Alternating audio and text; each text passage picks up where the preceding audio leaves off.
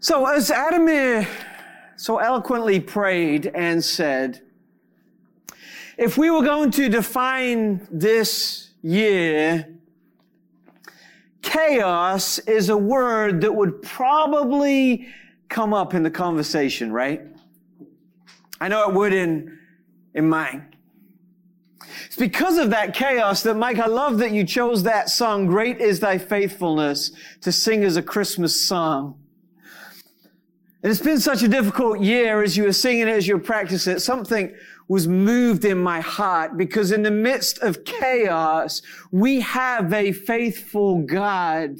That's not just the story of today. That's the story of Christmas. That God is faithful. This year it's going to be a Christmas like no other. Part of me can't believe that we're in the Advent season already. It's almost like we pressed the pause button in March, right?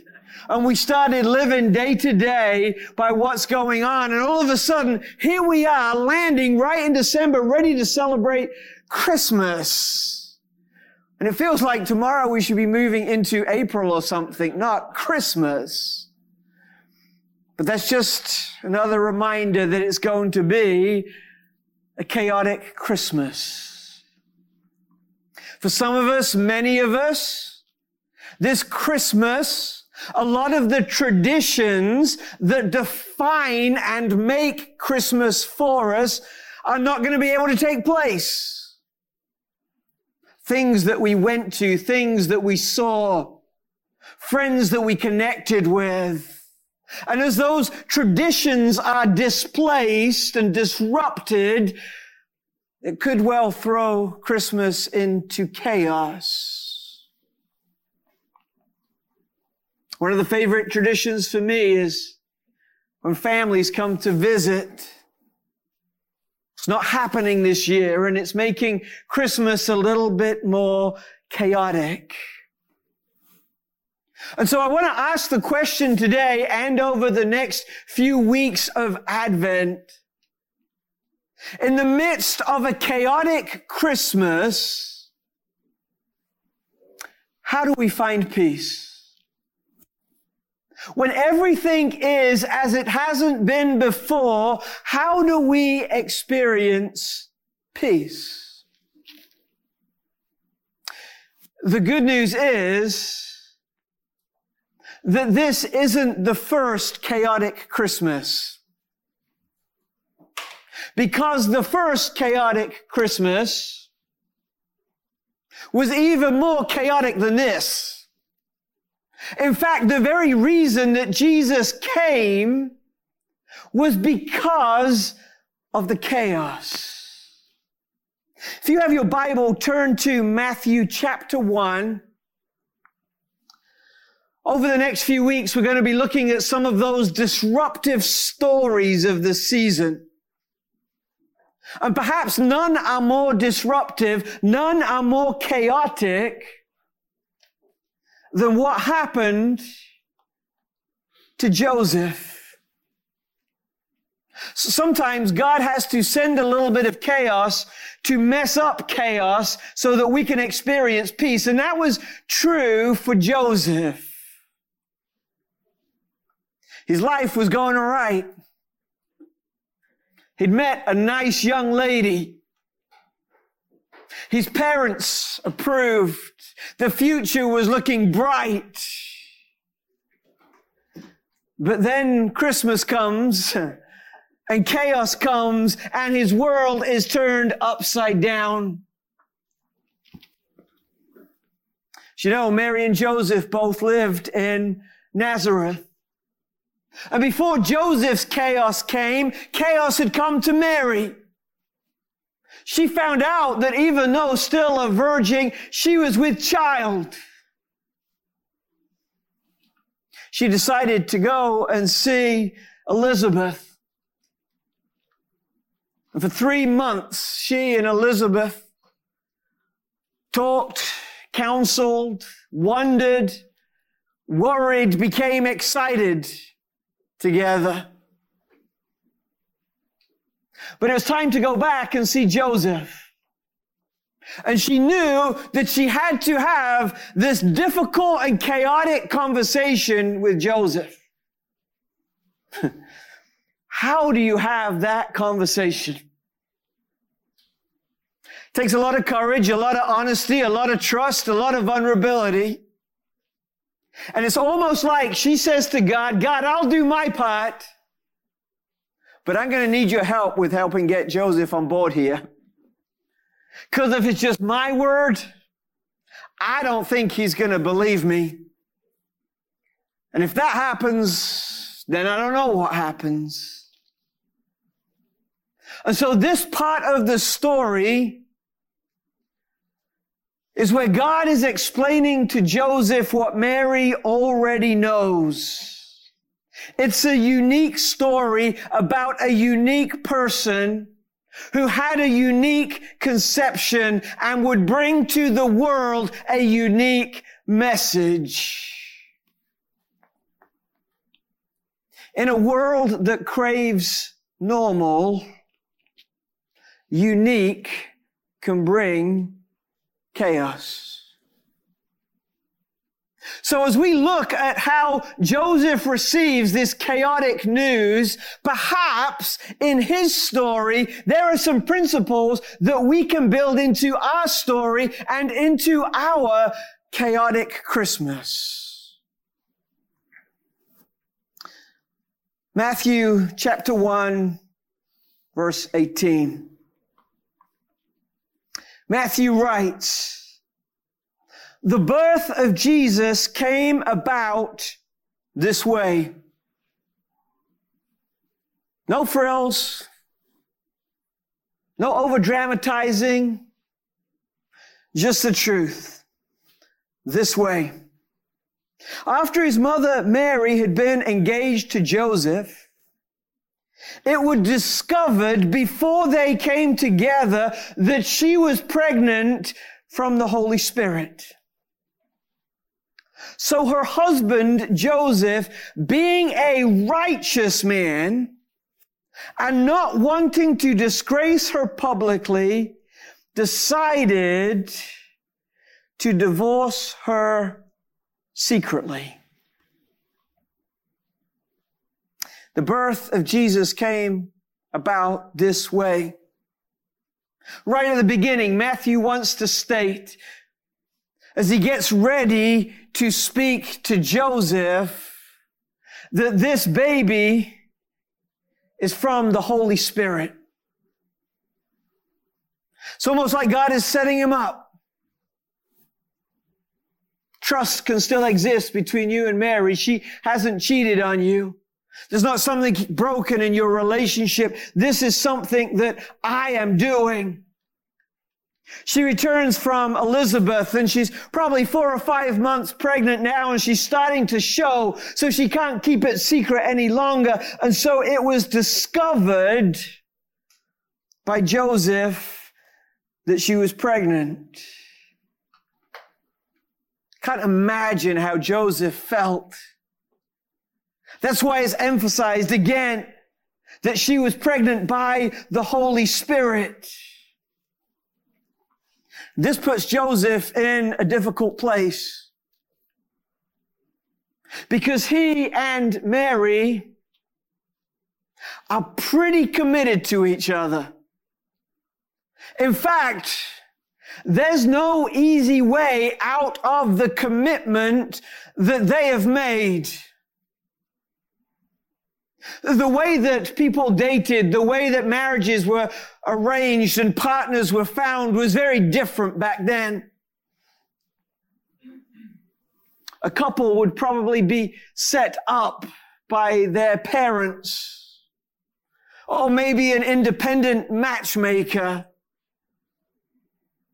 And after the families had spoken and got to know each other and worked out some details, the man and the woman became betrothed. It's kind of like engagement, but a lot more serious.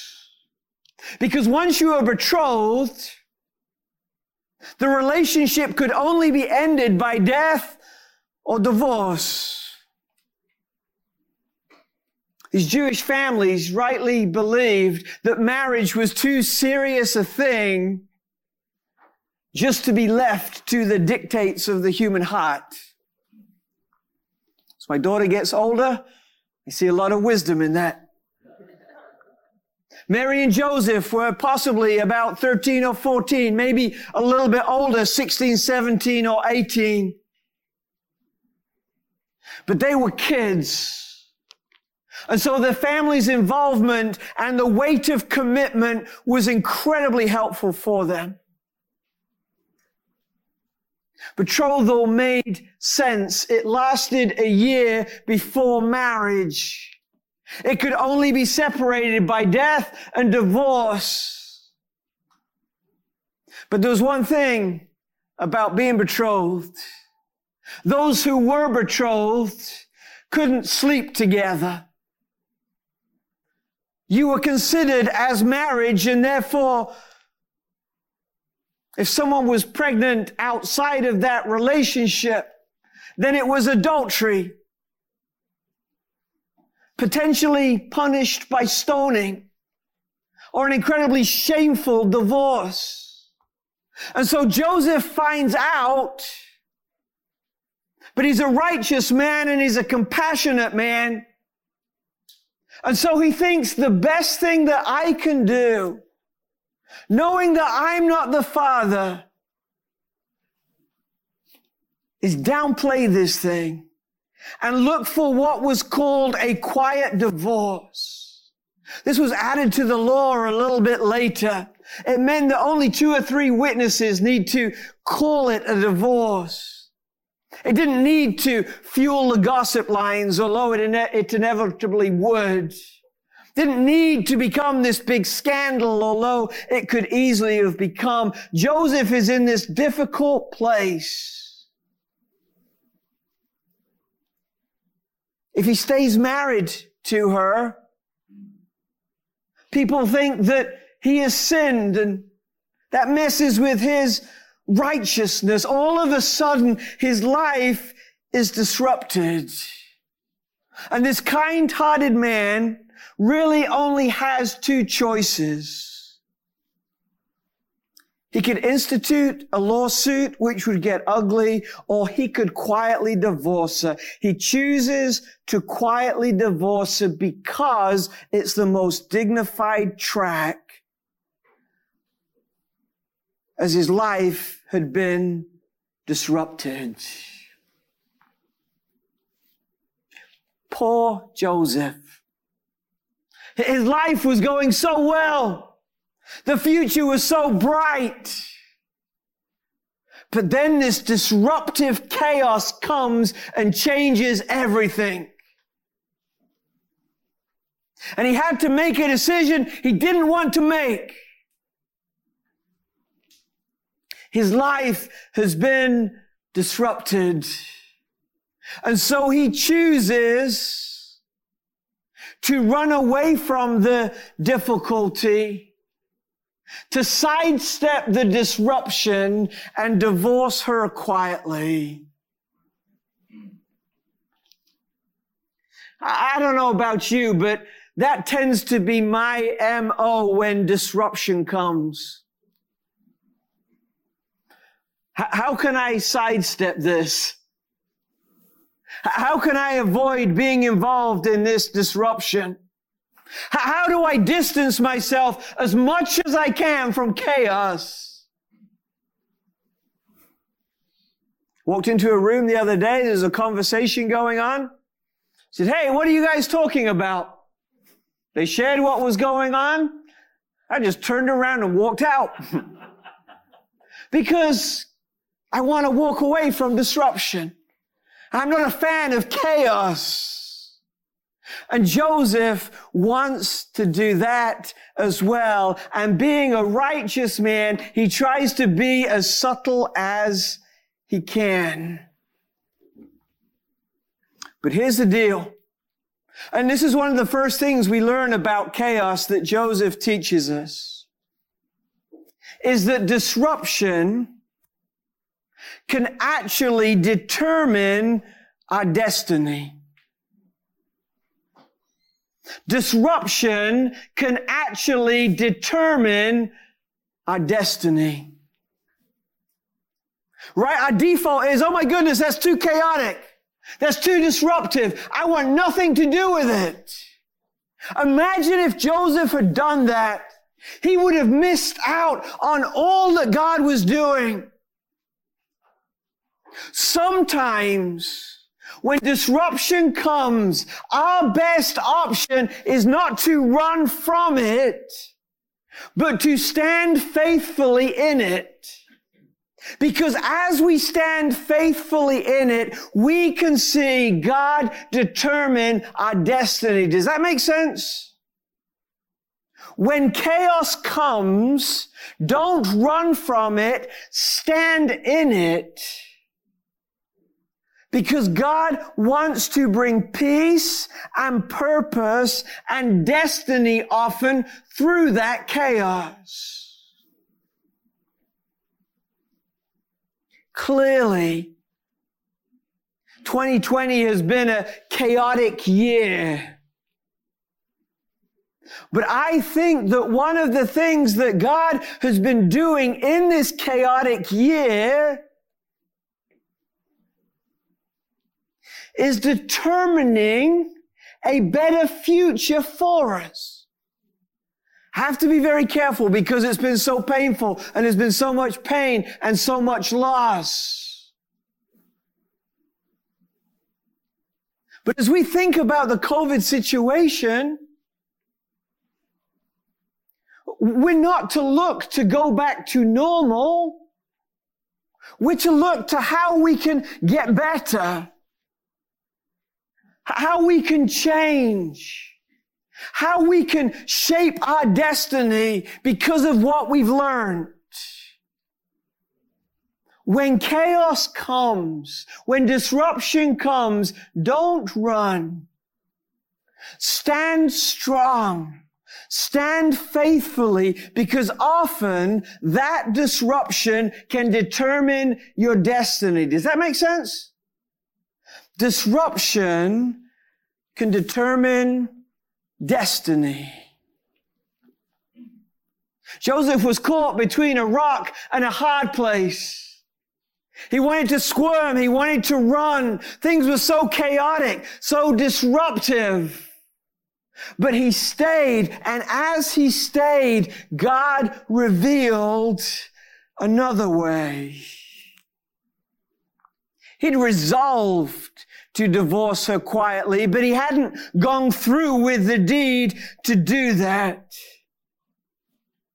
I love what verse 20 says that he does next. He was considering these things. He was giving himself a timeout. He wasn't rushing to a quick decision. He wasn't sprinting 100 miles an hour the other way. He stopped to consider.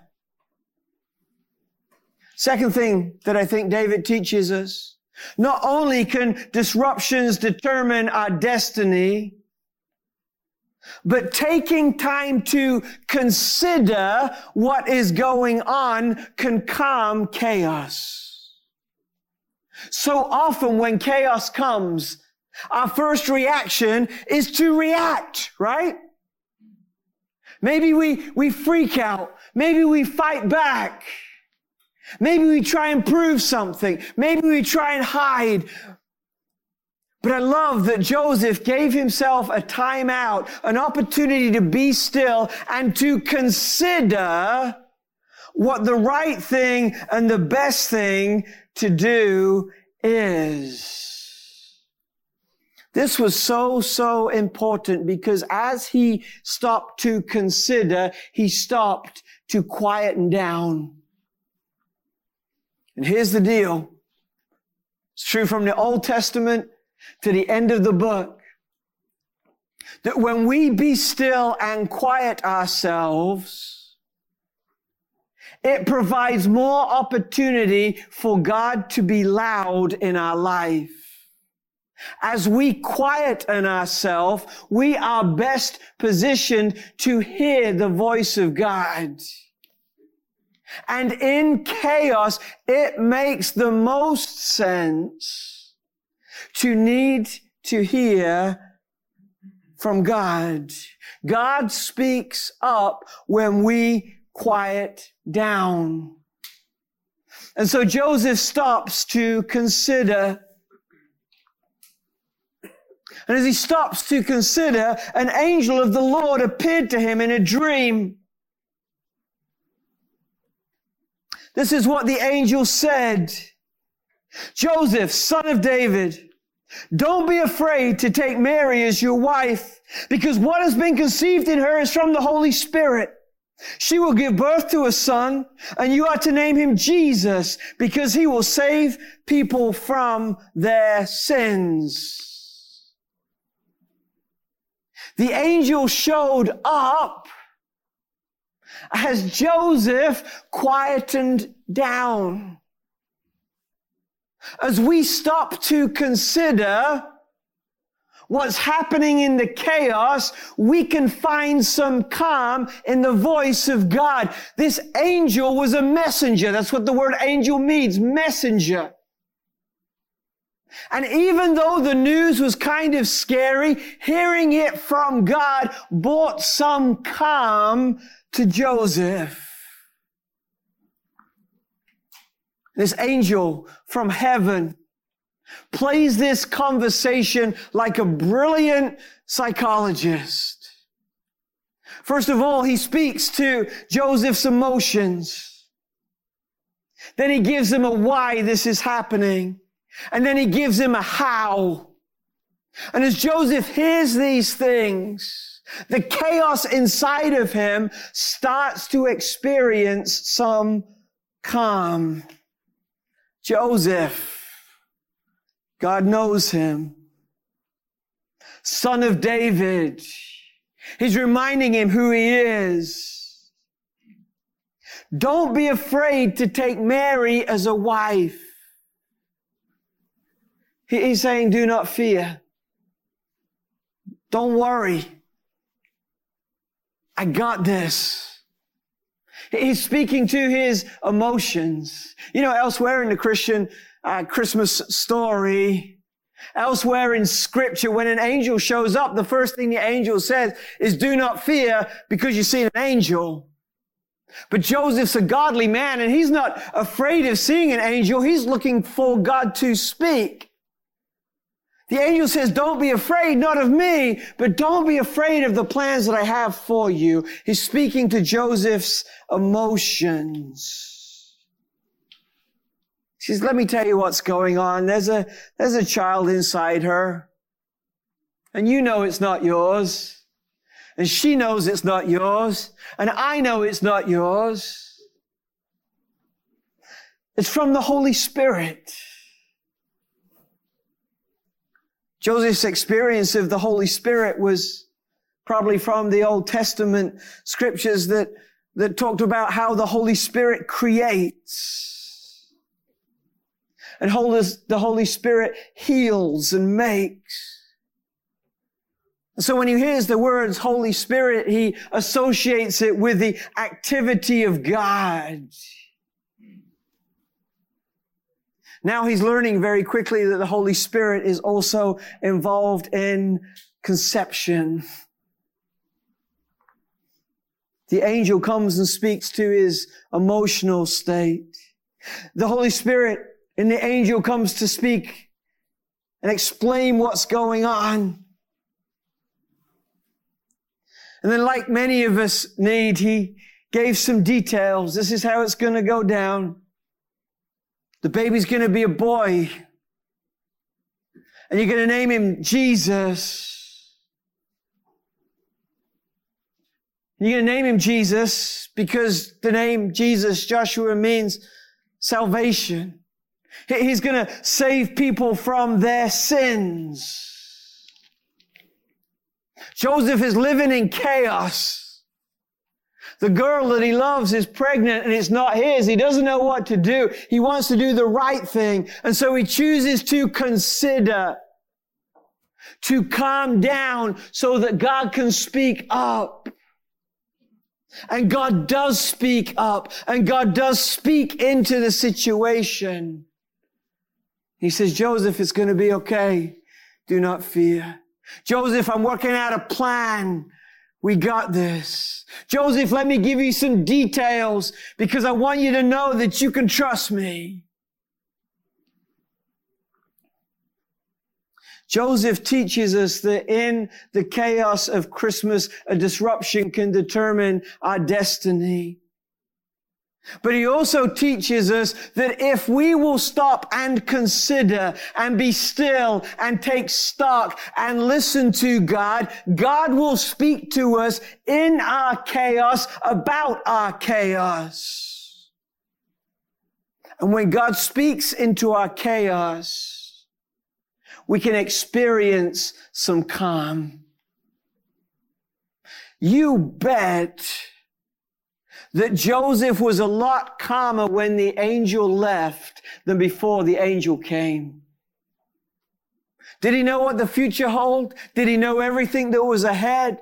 Were the difficult situations that he was going to have to walk into? Absolutely.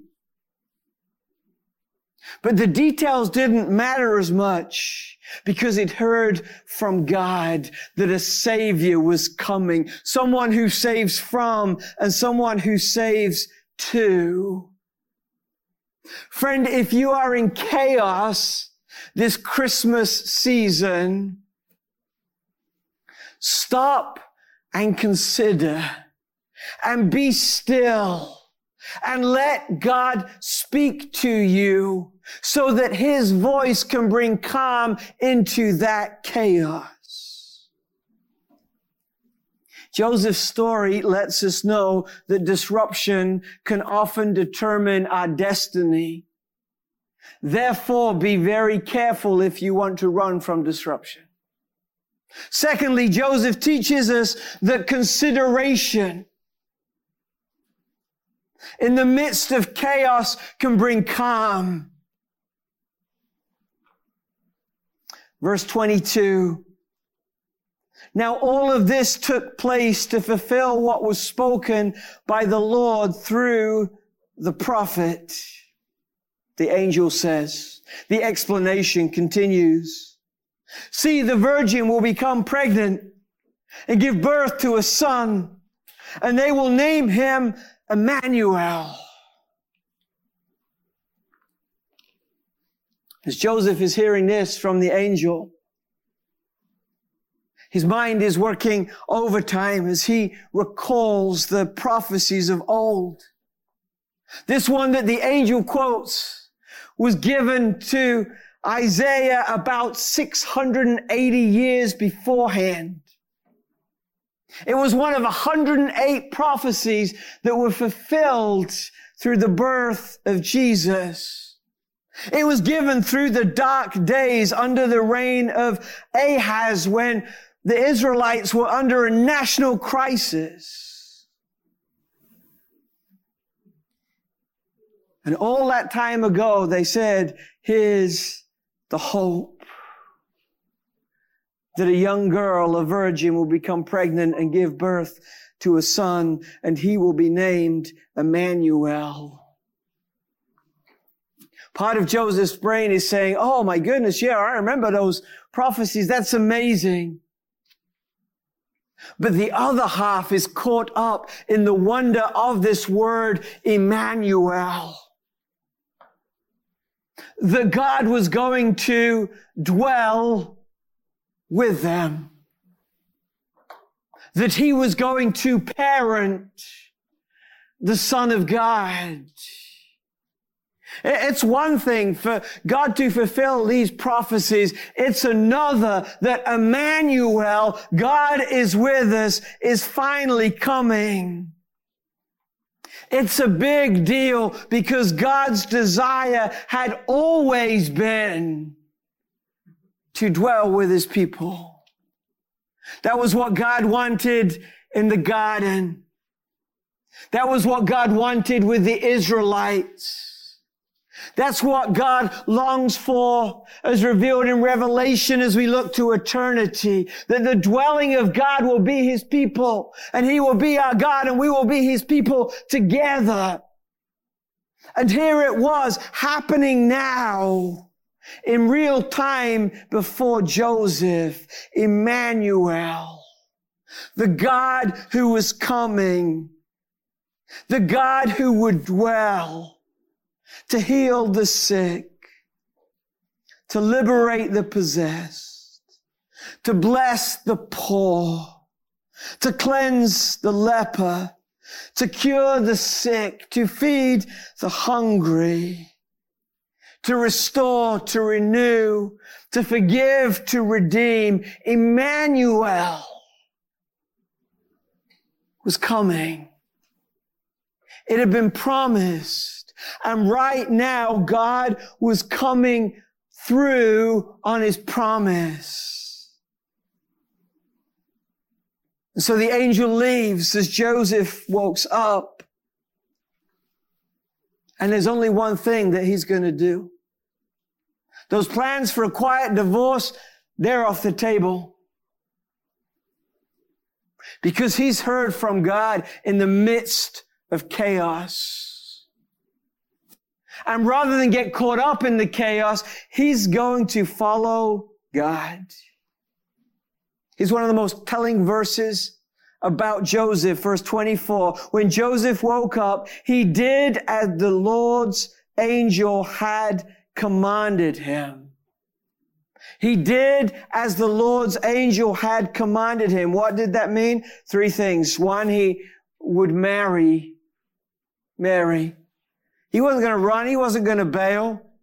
He was going to see through this chaos and marry her. Secondly, it meant that he did not have sexual relationships with her. Fulfilled the scripture. Fulfilled the obligations of the law. Fulfilled, the, the duties of being betrothed. And when the baby did came, did come, he named him Jesus. He did as the Lord's angel had commanded. And so Joseph, by being faithful, was able to fulfill the purpose that God had for him. Here's the third thing and final thing that we learn from Joseph's life about how to live in chaos is that when we trust God's promises, they help us stay on track with God's purpose.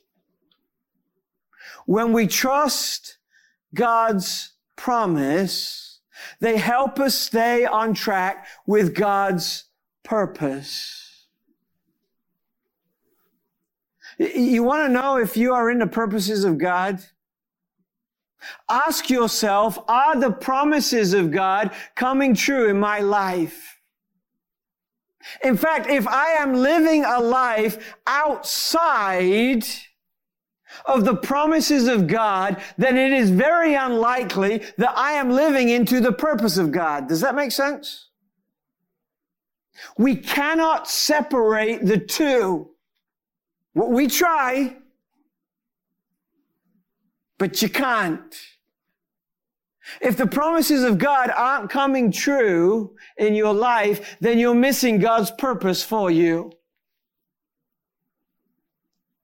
Don't tell yourself that you're living your best life, which by the way is God's life for you, if you're not leaning in to the promises of God. You see, Joseph discovered his purpose because it's seen the promises of God taking place.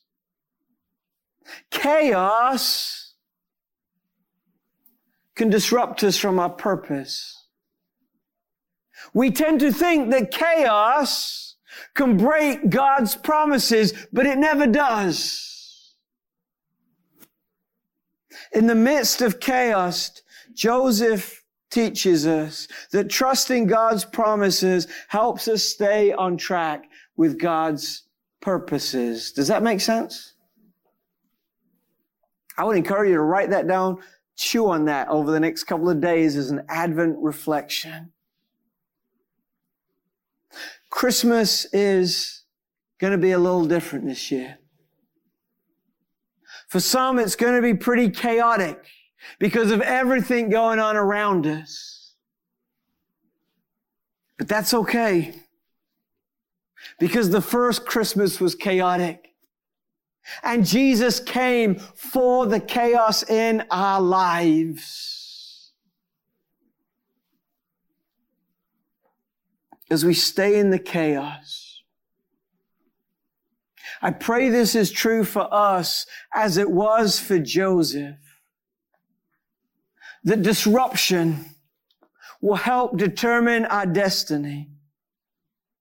That as we stop and be still and consider that that consideration will calm the chaos. And I pray that in the midst of whatever pain and whatever turmoil, we would trust God's promises.